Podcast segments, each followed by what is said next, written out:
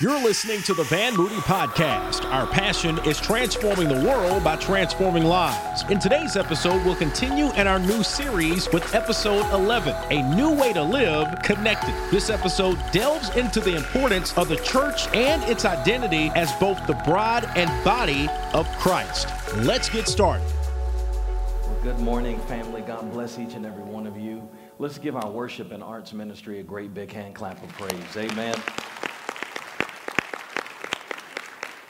It's a joy to see each and every one of you, and we, uh, in our second week back into the campus, are, are still kind of getting our legs up under us and um, working out a few kinks, but it's just good to be together. Amen? It's just good to be together, and to all of our online family, wherever you are joining us from, God bless you. We are honored that you are connected and that you are part of our 8 a.m. worship service.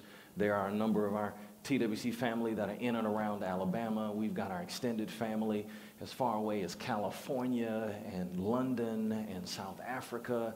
Good morning to each and every one of you. We are so honored to have you with us.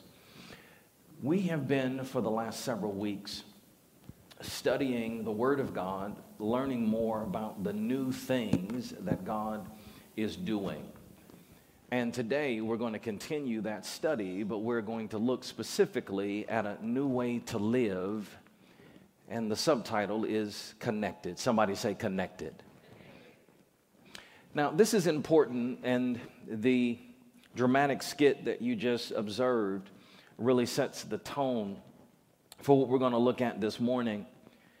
Because when it comes to studying the Word of God, particularly in the New Testament, you begin to stumble on a phrase that is used over and over and over again. As a matter of fact, the Apostle Paul uses this phrase, and this phrase is one another.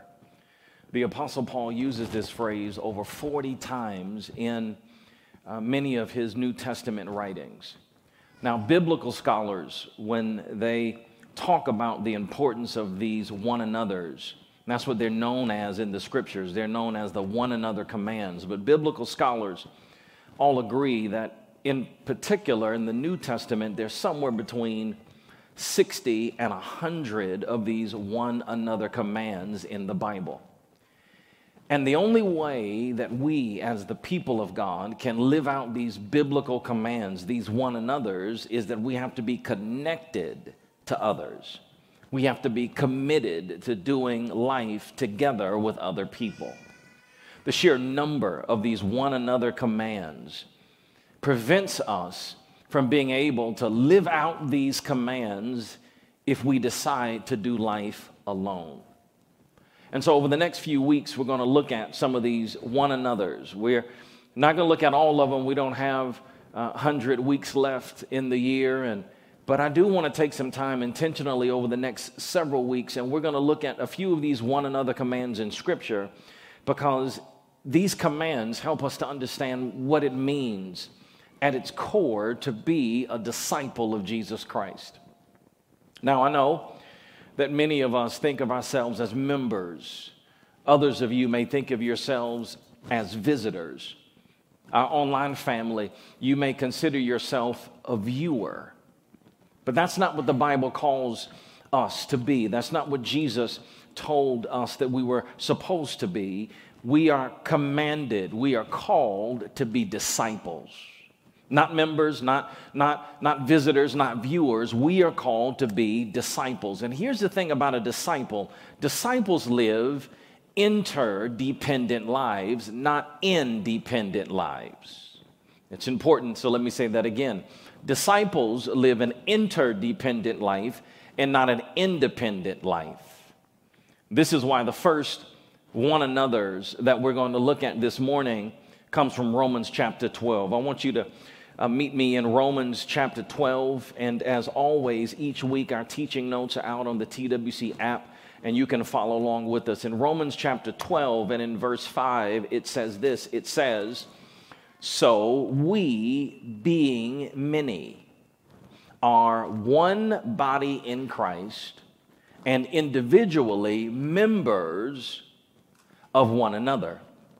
Then, if you drop down to verse 10, of Romans 12, verse 10, and the A clause of verse 10, there is another, one another, And so you see these one another's that Paul is talking about in Romans 12 and 10. Paul says, Be devoted to one another in love. In these two one another's, the Apostle Paul is stressing the importance of being connected to a local church. When he says that we are members of one another, when he says that we ought to be devoted to one another, the Apostle Paul is stressing to the church at Rome the importance of being connected to a local church. Now, this is a big deal, particularly in this day and time when so many people feel like they don't need a local church. In our culture today, the local church is increasingly looked at with skepticism and disdain. So many people look at the local church as an inconvenience to their weekends. So many people look at the local church kind of like we look at Netflix to find a movie to watch. What will best suit my needs? What will entertain me? What am I in the mood for?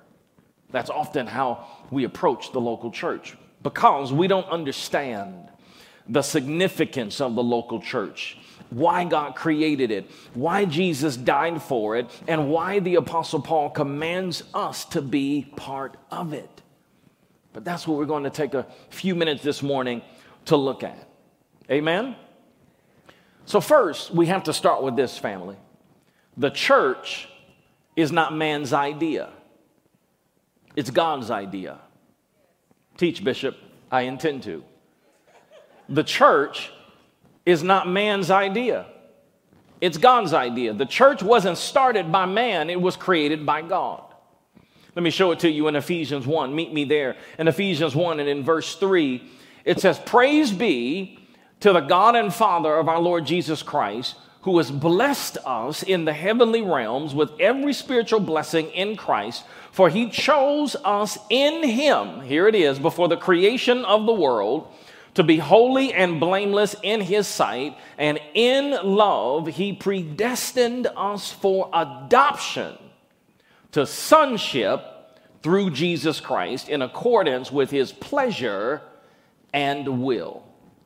Now we got to break that down because in the New Testament, whenever you see the English word church, it's ecclesia in the Greek, and ecclesia means the called out. That's what the word ecclesia means, the called out. So get this the church has never been a building, it has always been people that God called out of the world to be holy and blameless and to be his family.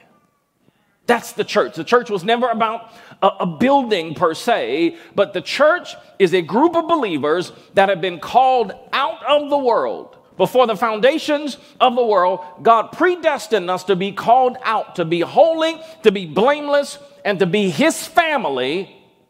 That's the church. That's what the Apostle Paul is talking about here in Ephesians chapter 1. That before the world was created, God said, I already know who I'm going to call out to be holy and blameless and to be in my family, that's the church. So here is the million dollar question. Since we as believers are the ones who've been called out, why do we spend so much time trying to fit in? Get this.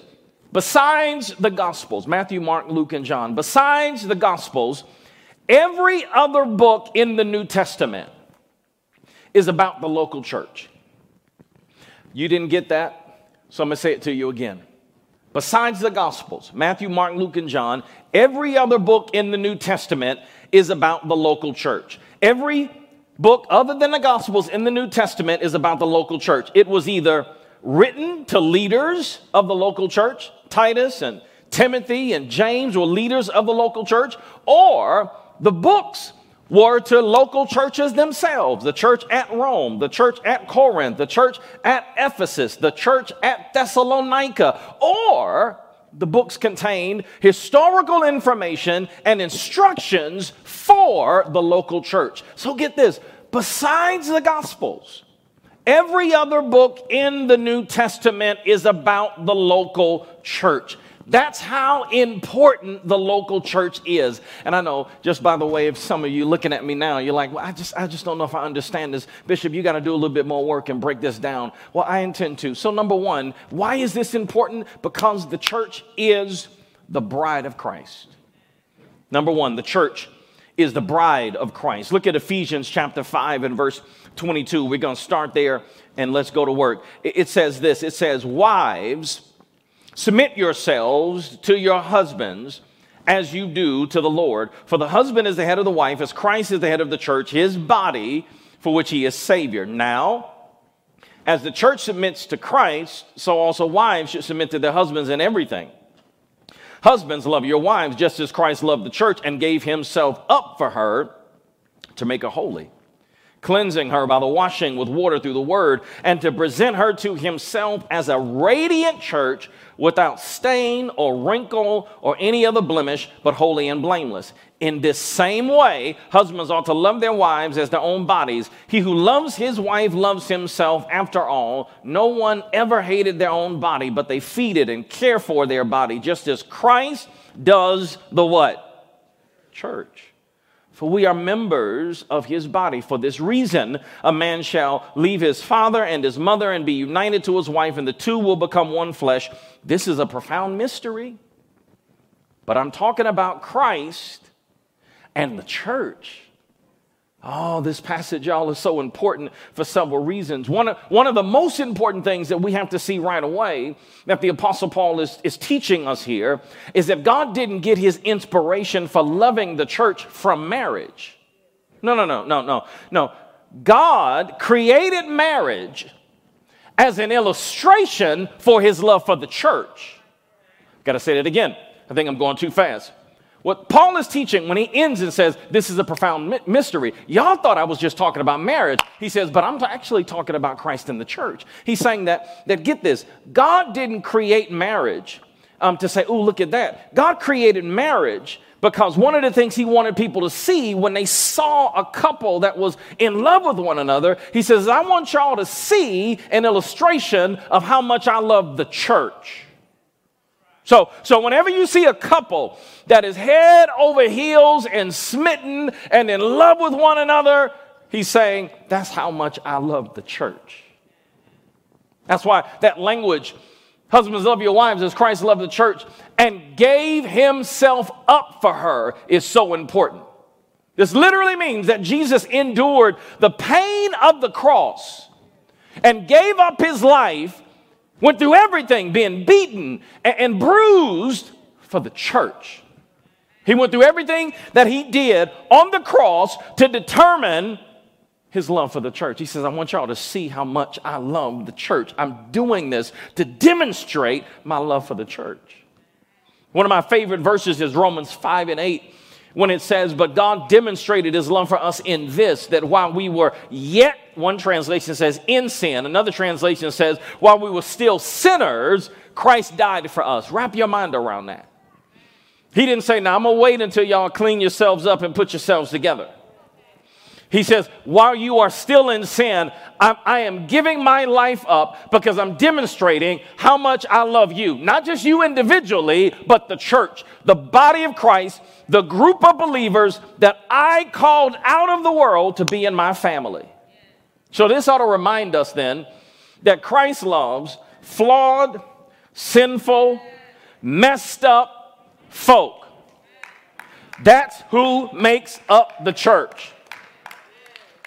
Thank you for the three claps I got right there. but here's the point that's who he loves, that's who he gave his life up for. And the passion and his love for his bride, the church, has not diminished over the years. He is just as in love now with his bride as he was thousands upon thousands of years ago. But here's the question Do we love what he loves. Since, since Jesus loves the church that much, we ought to love what he loves. See, God is not asking something, He's not asking us to, to love something that He doesn't love.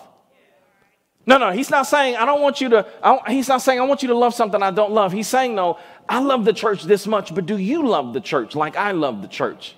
So, so we really don't have a big excuse for not loving the church, particularly when, when we say, well, because the church is not perfect. And, and the church, the church has got flaws. Well, the truth is, you're not nearly as perfect as, as God thinks we should be, but He still loves us anyway. And that's the same thing that God is saying about His bride. He's saying that the bride, that the church of Jesus Christ, my bride, I know it's flawed, I know it's messed up, I know it's not perfect, but I, I, I went to the cross and gave my life for my bride. You know, over the years, I was doing the math just yesterday. We've been 16 years as a church, and then prior to me helping to establish this church, I was a staff pastor for 13 years. And then I was in ministry as a young uh, teenager a little bit before that. So I'm a little over 30 years doing this. And, and I've heard over the years of very interesting things that people have said. I've heard people say things like, I love Jesus, but I just can't stand the church. But this is like somebody saying to me, Bishop, I love you, but I just can't stand your wife. But my wife and I are one. You can't really love me if you don't love my wife. It's the same problem when people say, I love the Lord, but I just don't love the church. But, but I've learned over the years that, that one of the big reasons why people don't love the church, oh, it's going to get tight in here. Y'all already not saying nothing to me. Me, since I'm here, let me just go on and go to the deep end of the pool. I've learned over the years that one of the reasons why people love the Lord, but they don't love the church, and, and really you can't do either without the other. So, in truth, they really don't love the Lord. They really don't love the church because instead of loving the church and loving Jesus, what they really do is they date Jesus and they date the church. I'm here, so let me just go ahead and lean into it. They, they, they, really just date Jesus and date the church. And let me tell you how I know that because you are looking at a recovered serial dater. I, I've had an incredible marriage for 17 years. My wife is amazing. We have a great marriage, but I was petrified of marriage because growing up as a child, all I saw were marriages that didn't work, marriages that, that were, were just dysfunctional and unhealthy. And so I was, I was really afraid. The Lord had to deliver me because I was super afraid of marriage. I felt like that if I, if I marry, then I'm going to end up you know, with a messed up marriage because that's all I had seen. So what I did was I said, you know what? I'm not going to commit, but I'm going to date well.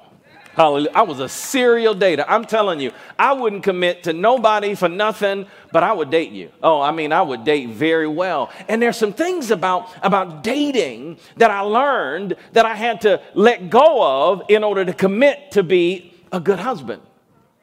Because there's some, there's some attitudes or ways of thinking that a serial dater has, and it's the same thing for people who date the church and date Jesus. What does a church dater look like? I'll give you a couple of examples. A church dater has a me centered attitude. They go to church for what they can get social interaction, programs. Oh, that's really cool. Yeah, I like that. Yeah. Activities. Oh, you guys are doing something for the kids? Okay, great. That's a me centered attitude. The common question for the church dater is what can the church do for me? Oh man, it's kind of tight in here.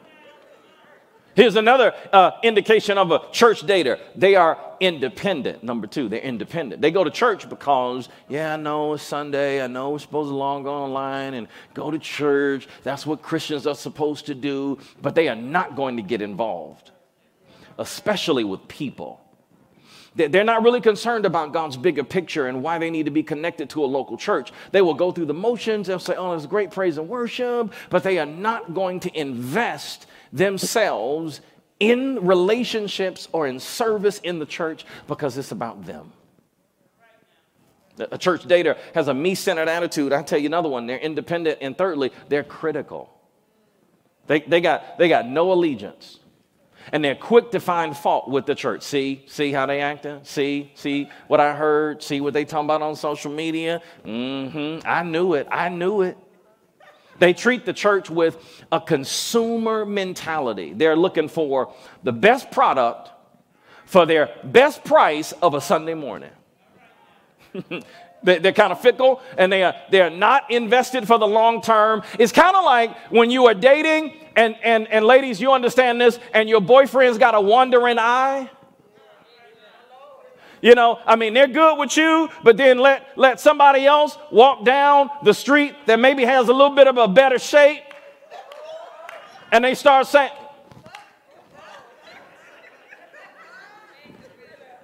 That's, that's what a church dater will do. What I want you to understand is that the church is the bride of Christ. Jesus is married to the church.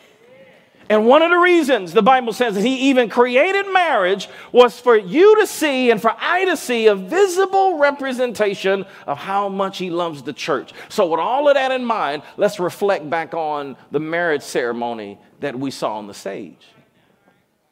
Because when you think about those vows, when you think about those vows, I, I, John, take thee, Stephanie, or what have you, to be my wedded wife, to have and to hold from this day forward, for better or for worse, for richer for poorer, in sickness and in health, to love and to cherish till death do us part. Then the bride normally says the same thing. This bride had, has some trouble committing to Jesus. But, but normally the bride says, Well, I, Stephanie, I take you, John, to be my wedded husband, to heaven to hold from this day forward, for better, for worse, for richer, for poor, in sickness and in health, to love and to cherish, till death do us part. And the whole point of the illustration is that that's the level of commitment that Jesus made to us. Hi, Jesus. Take y'all, the church, flawed, sinful, messed up people.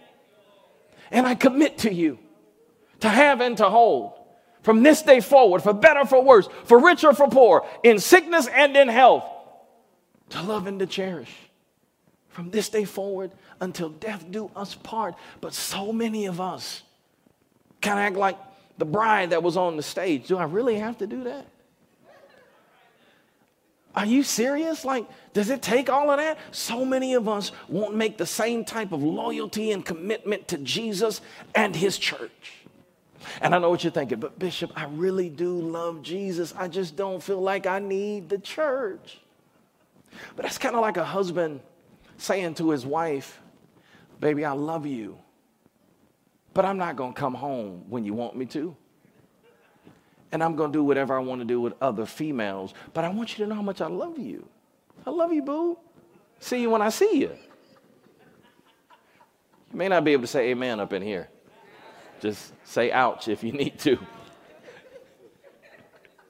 But here's the other thing Proverbs 18 and 22 tells us he who finds a wife finds a good thing, and here's the shouting part, and finds favor with the Lord. And there's so many times that I've had an opportunity to minister to men that, that are trying to get over that, that same fear of commitment that I had many, many years ago. And I, I help them to understand, man, one of the things that's so blessed about marriage is that when you commit to one woman and when you're faithful and when you honor God as you serve her and take care of her, you're going to move into a whole different dimension of favor from God. And I know so many individuals, including me, that that's the testimony of my life. God began to give me all kinds of favor when I was willing to commit. And just as God unleashes favor when a husband finds a wife, it's that same level of favor when we say, God, we're going to commit to your wife, your bride, your church. Because the church, number one, is the bride of Christ. But then, secondly and finally, I need to hurry up. I don't know if y'all like this too tough. The church is, number two, the body of Christ. It may be hard, but this is helping us up and through here. The church is number one, the bride of Christ, but then number two, the church is the body of Christ. Somebody say the body of Christ. I want you to go back to Ephesians for me, and let's go back to Ephesians 1. We looked at it a moment ago, but I want to drop down to verse 22 of Ephesians 1, and I want you to pick me up there. It says this, and God, there it is, placed all things under his feet, and appointed him to be head over everything for the church, which is his what? Body. The fullness of him who fills everything in every way. The church is not only the bride of Christ, the church is the body of Christ. So now then we, we have to understand A, the purpose of the body. The, the purpose of the body. This is how significant and how close to the heart of God the church is. The church literally is the body of Christ. And what this means is it means that the church was created to be the physical manifestation of Christ in the earth. That's so important. I'm going to say it again. The church was created. The church, the ecclesia, the called out ones. The church was created to be the physical manifestation of Christ in the earth. This is why in the book of Acts, the book of Acts opens up. Jesus ascends to heaven. Holy Spirit comes on the day of Pentecost. The church as we know it was born. And all of the miracles and the signs and the wonders that in the Gospels happened through Jesus, guess where they happen now in the book of Acts and beyond? They happened in the church. Why? Because as Jesus goes back to heaven, his body, his physical manifestation on the earth is the church. So often, then, when a tragedy strikes or when a crisis happens, you know, we often wonder, God, where are you? Where, where are you, God? Well, the answer is He's where the church is. Because the church was created to be the physical manifestation of Christ in the earth. So then, what happens when, when there's darkness or when there's issues? God, what are you going to do? What is the church going to do? This is why, if you hear us talking a lot about making a difference here at the worship center and the things that we're doing, we do those things on purpose. I was doing an interview just the other week about, about us and Kale Me Crazy and the health uh, food store and stuff that, that we're operating. And a, and a woman all the way in California, she says, You know, that's really interesting. I've never, never heard of a, of, a, of a church running a franchise like that. She says, Well, why do you, why do you guys do that? And I read the bio and I read about uh, other things that you guys are doing. And, and you guys are doing so much beyond just Sunday morning. Why is that? And I said, Because that is the calling of the church. We are called to be the physical manifestation of Christ in the earth, which means that when there are problems or crisis or when there's darkness, the church is responsible for bringing the glory of God, the light of Christ, into that situation. This is why we're passionate about making a difference here. I love St. Teresa of, of Avila. She, she has this famous poem that is been around for a long time, and it sums it up this way. She says, Christ has no body but yours, no hands, no feet on earth but yours. Yours are the eyes with which he looks, compassion on the world. Yours are the feet with which he walks to do good. Yours are the hands with which he blesses all the world. Yours are the hands. Yours are the feet. Yours are the eyes. You are the body. Christ has no body but yours. No hands, no feet on earth but yours. Yours are the eyes with which he looks compassion on this world. Christ has no body on earth but yours. God, when are you going to heal the situation on my job? If you are a believer, you are the called out. That's why you're there. God, I need you to move in my marriage. You're in your marriage. We are the body of Christ. But then you got to understand the, the, the, the, purpose of the body, A. But then next you have to understand the makeup of the body, B. The makeup of the body. What do you mean, the makeup of the body? Paul continues to roll this out in 1 Corinthians 12 and verse 14. He says, Even so, the body is not made up of one part, but many. Now, if the foot should say, because I am not the hand, I don't belong to the body. It would not for that reason stop being part of the body. And if the ear should say, well, because I'm not an eye, I don't belong to the body, it would not for that reason stop being part of the body. If the whole body were an eye, where would the sense of hearing be?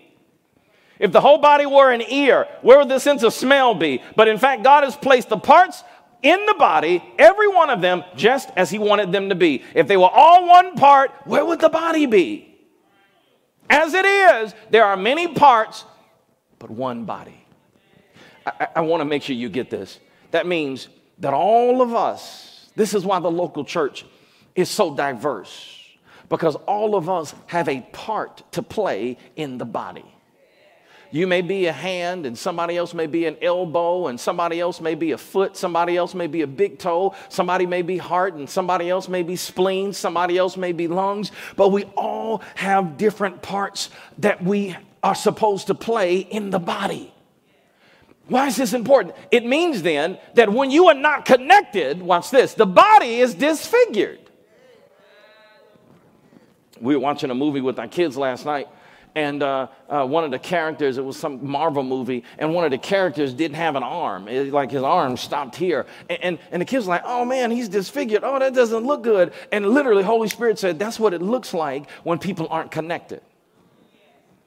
We, we, are, we are, as the body, are disfigured. We're crippled, and we wonder why we're not able to affect the change and affect the transformation that God has called us to make in certain areas because you're not connected. Imagine what your life would be like if you didn't have your hand. Imagine what your life would be like if you didn't have your foot. And, and I love the apostle uh, Paul. He says, even the smallest of things that y'all think are not a big deal, they're real big deals. All you got to do is like, like drop something on your toe and try to walk around and figure out how painful that is. Real small thing. But it affects so much in the body. And this is a part of the reason why there are no big eyes and little U's in the body of Christ. You don't ever want to feel like, well, because I'm not doing that, I'm not significant, or my gift is not valued. No. Because all of us have a role to play in the body. But the body is disfigured and hindered if you are disconnected. So now let's connect the dots. There's a crisis. There's an issue. Darkness is on the rise. And we're saying, God, where are you? And God's saying, Church, where are you? And often the church can't be as effective as it's supposed to be because we're not connected. Because we know the purpose of the body you know the makeup of the body. But I'm going to leave you with this one. We may have to go home and pray after this. The blessing of the body. The blessing of the body. Now let's go to Hebrews 10, and we're going to end with this verse. Verses, rather. Hebrews 10 says this. Therefore, brothers and sisters, since we have confidence to enter the most holy place by the blood of Jesus, by a new and living way open for us through the curtain that is his body. There it is again. And since we have a great priest over the house of God, let us draw near to God with a sincere heart and with full assurance that brings faith, having our hearts sprinkled to cleanse us from a guilty conscience and having our bodies washed with pure water. Let us hold unswervingly to the hope we profess, for he who promised is faithful.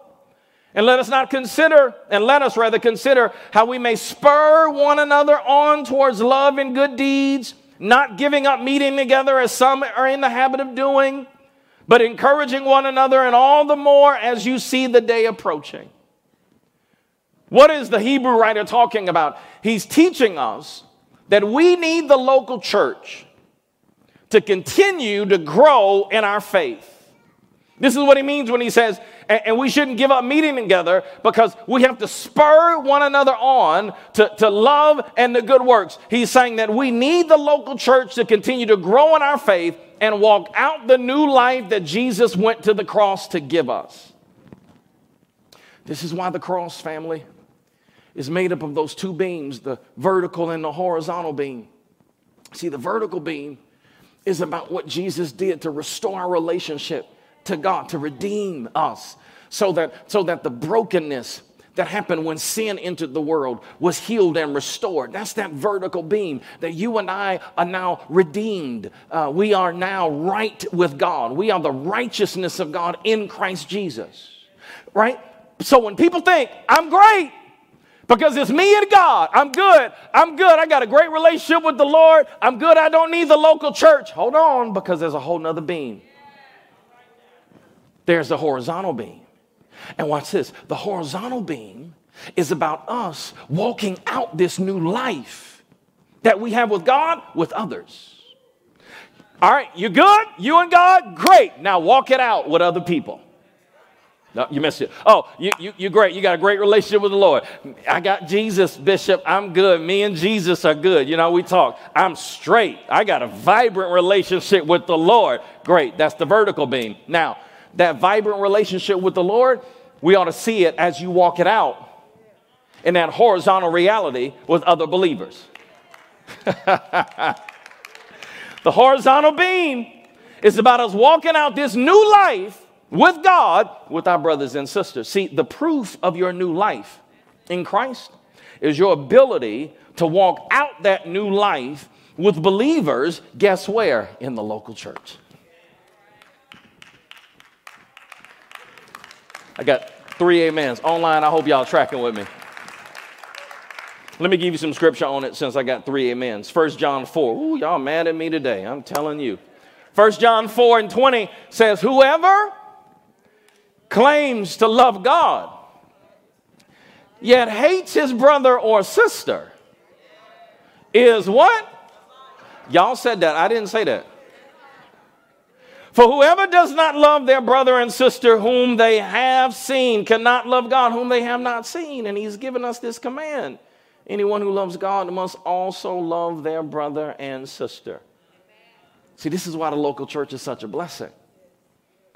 Because you and I need a place that we can walk out our new life in Christ. The Apostle Paul says, continue to work out your soul salvation with fear and trembling. We need a place to work that out. And you know when we work that out? The local church. When you end up having an encounter with somebody who is just as sinful as you are, and you got to love them, God says, All right, you good with me. Now go ahead and prove it and work it out with your brother and your sister.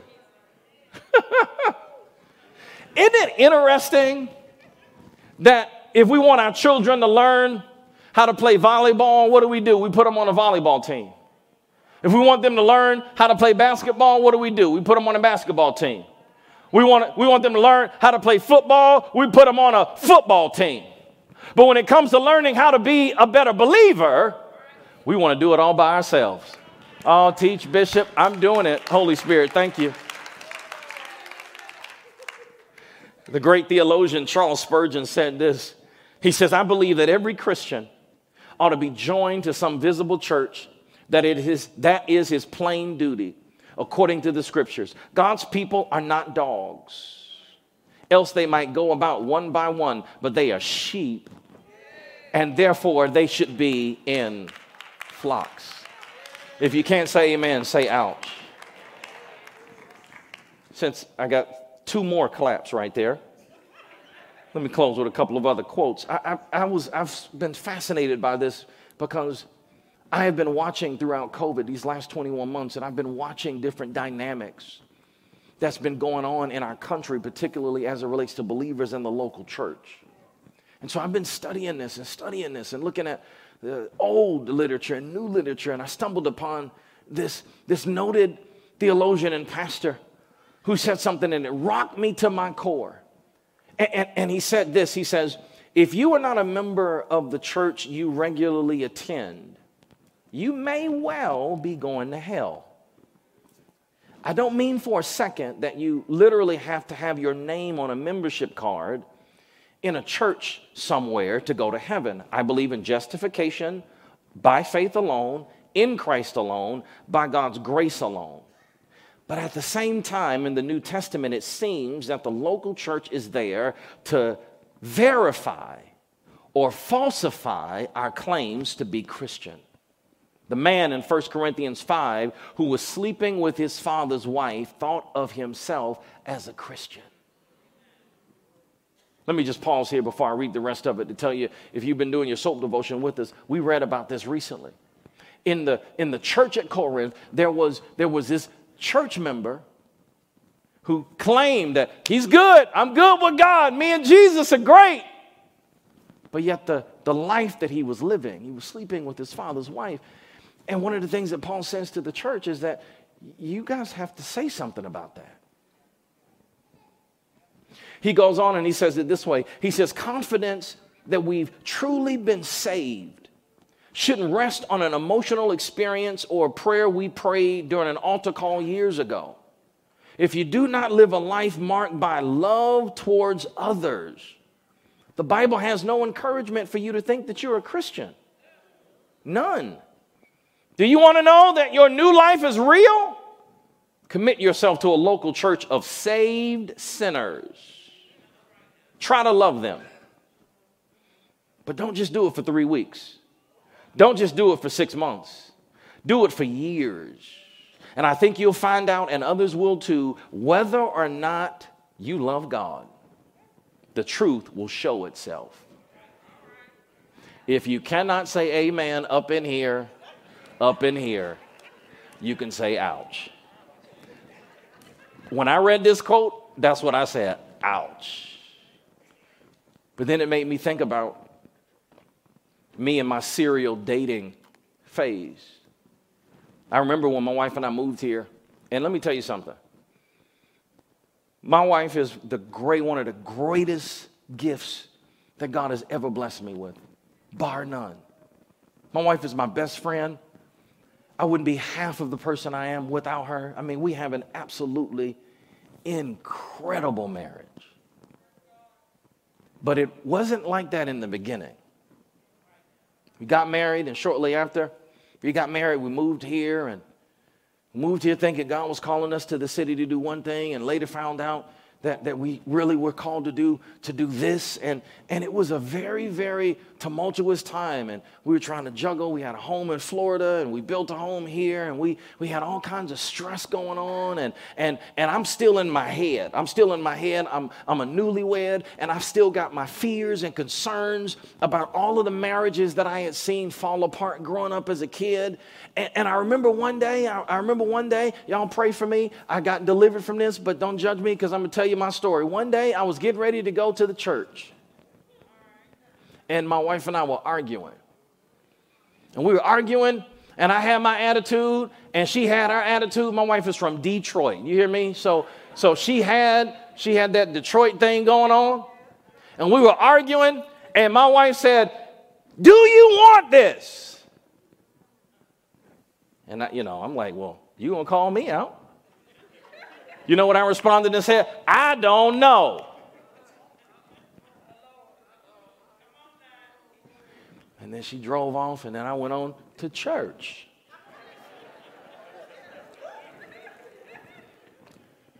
And as I was driving to church, the Reverend was driving to church. The Holy Spirit said, um,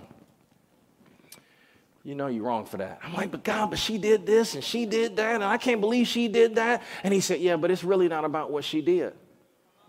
He said, so the real issue is not her. I'm like, but God, but you know, she said that, that wasn't right, and all the stress I'm under and everything I'm going through. God said, no, the real problem is even though you're married, you still got a dater mentality.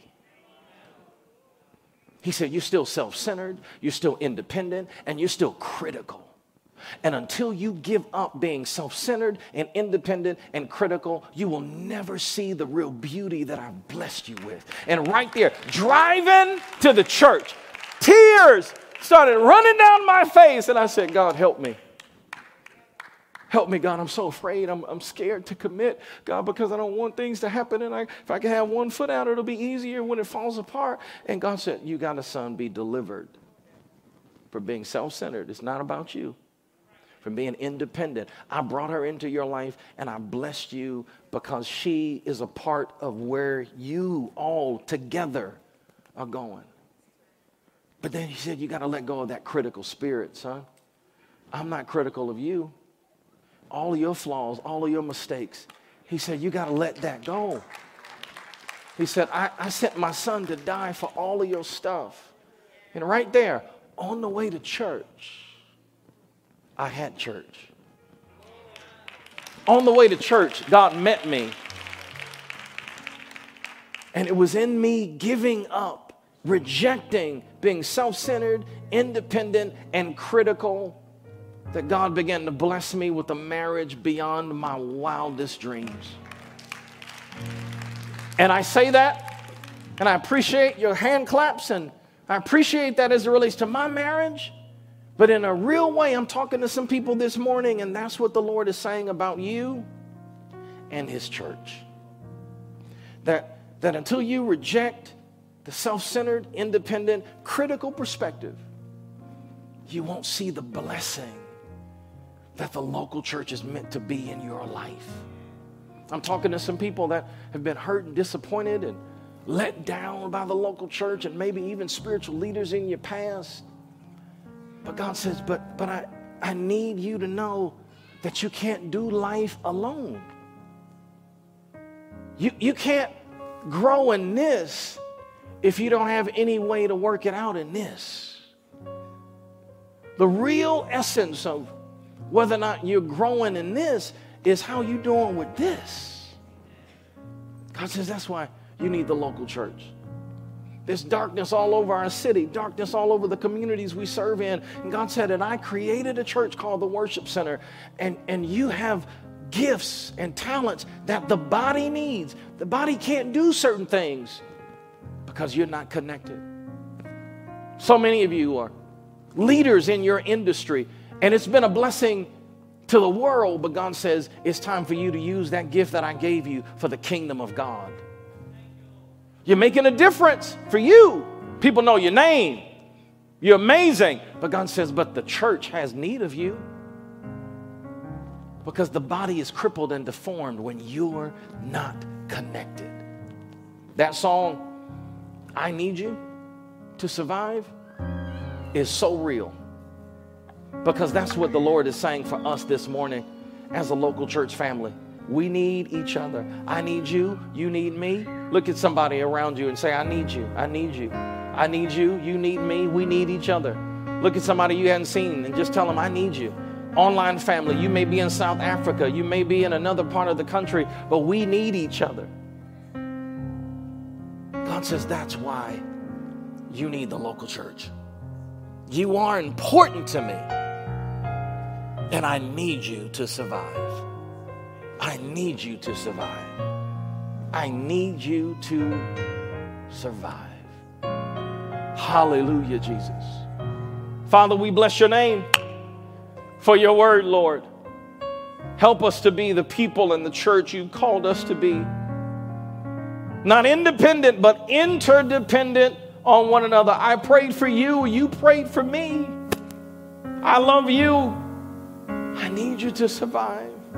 Father, I pray that that is the sentiment of our heart. I pray, Father, that we embrace this calling to be the church, to be connected. Lord, help us to walk out these one another's. In the mighty and matchless name of Jesus, we pray. And the people of God said, Amen. Come on, if you receive this word, give God your best praise this morning. We hope you've enjoyed this message from Bishop Van Moody. For more information about Van Moody Ministries, please visit vanmoody.org. Thank you for joining us and have a blessed week.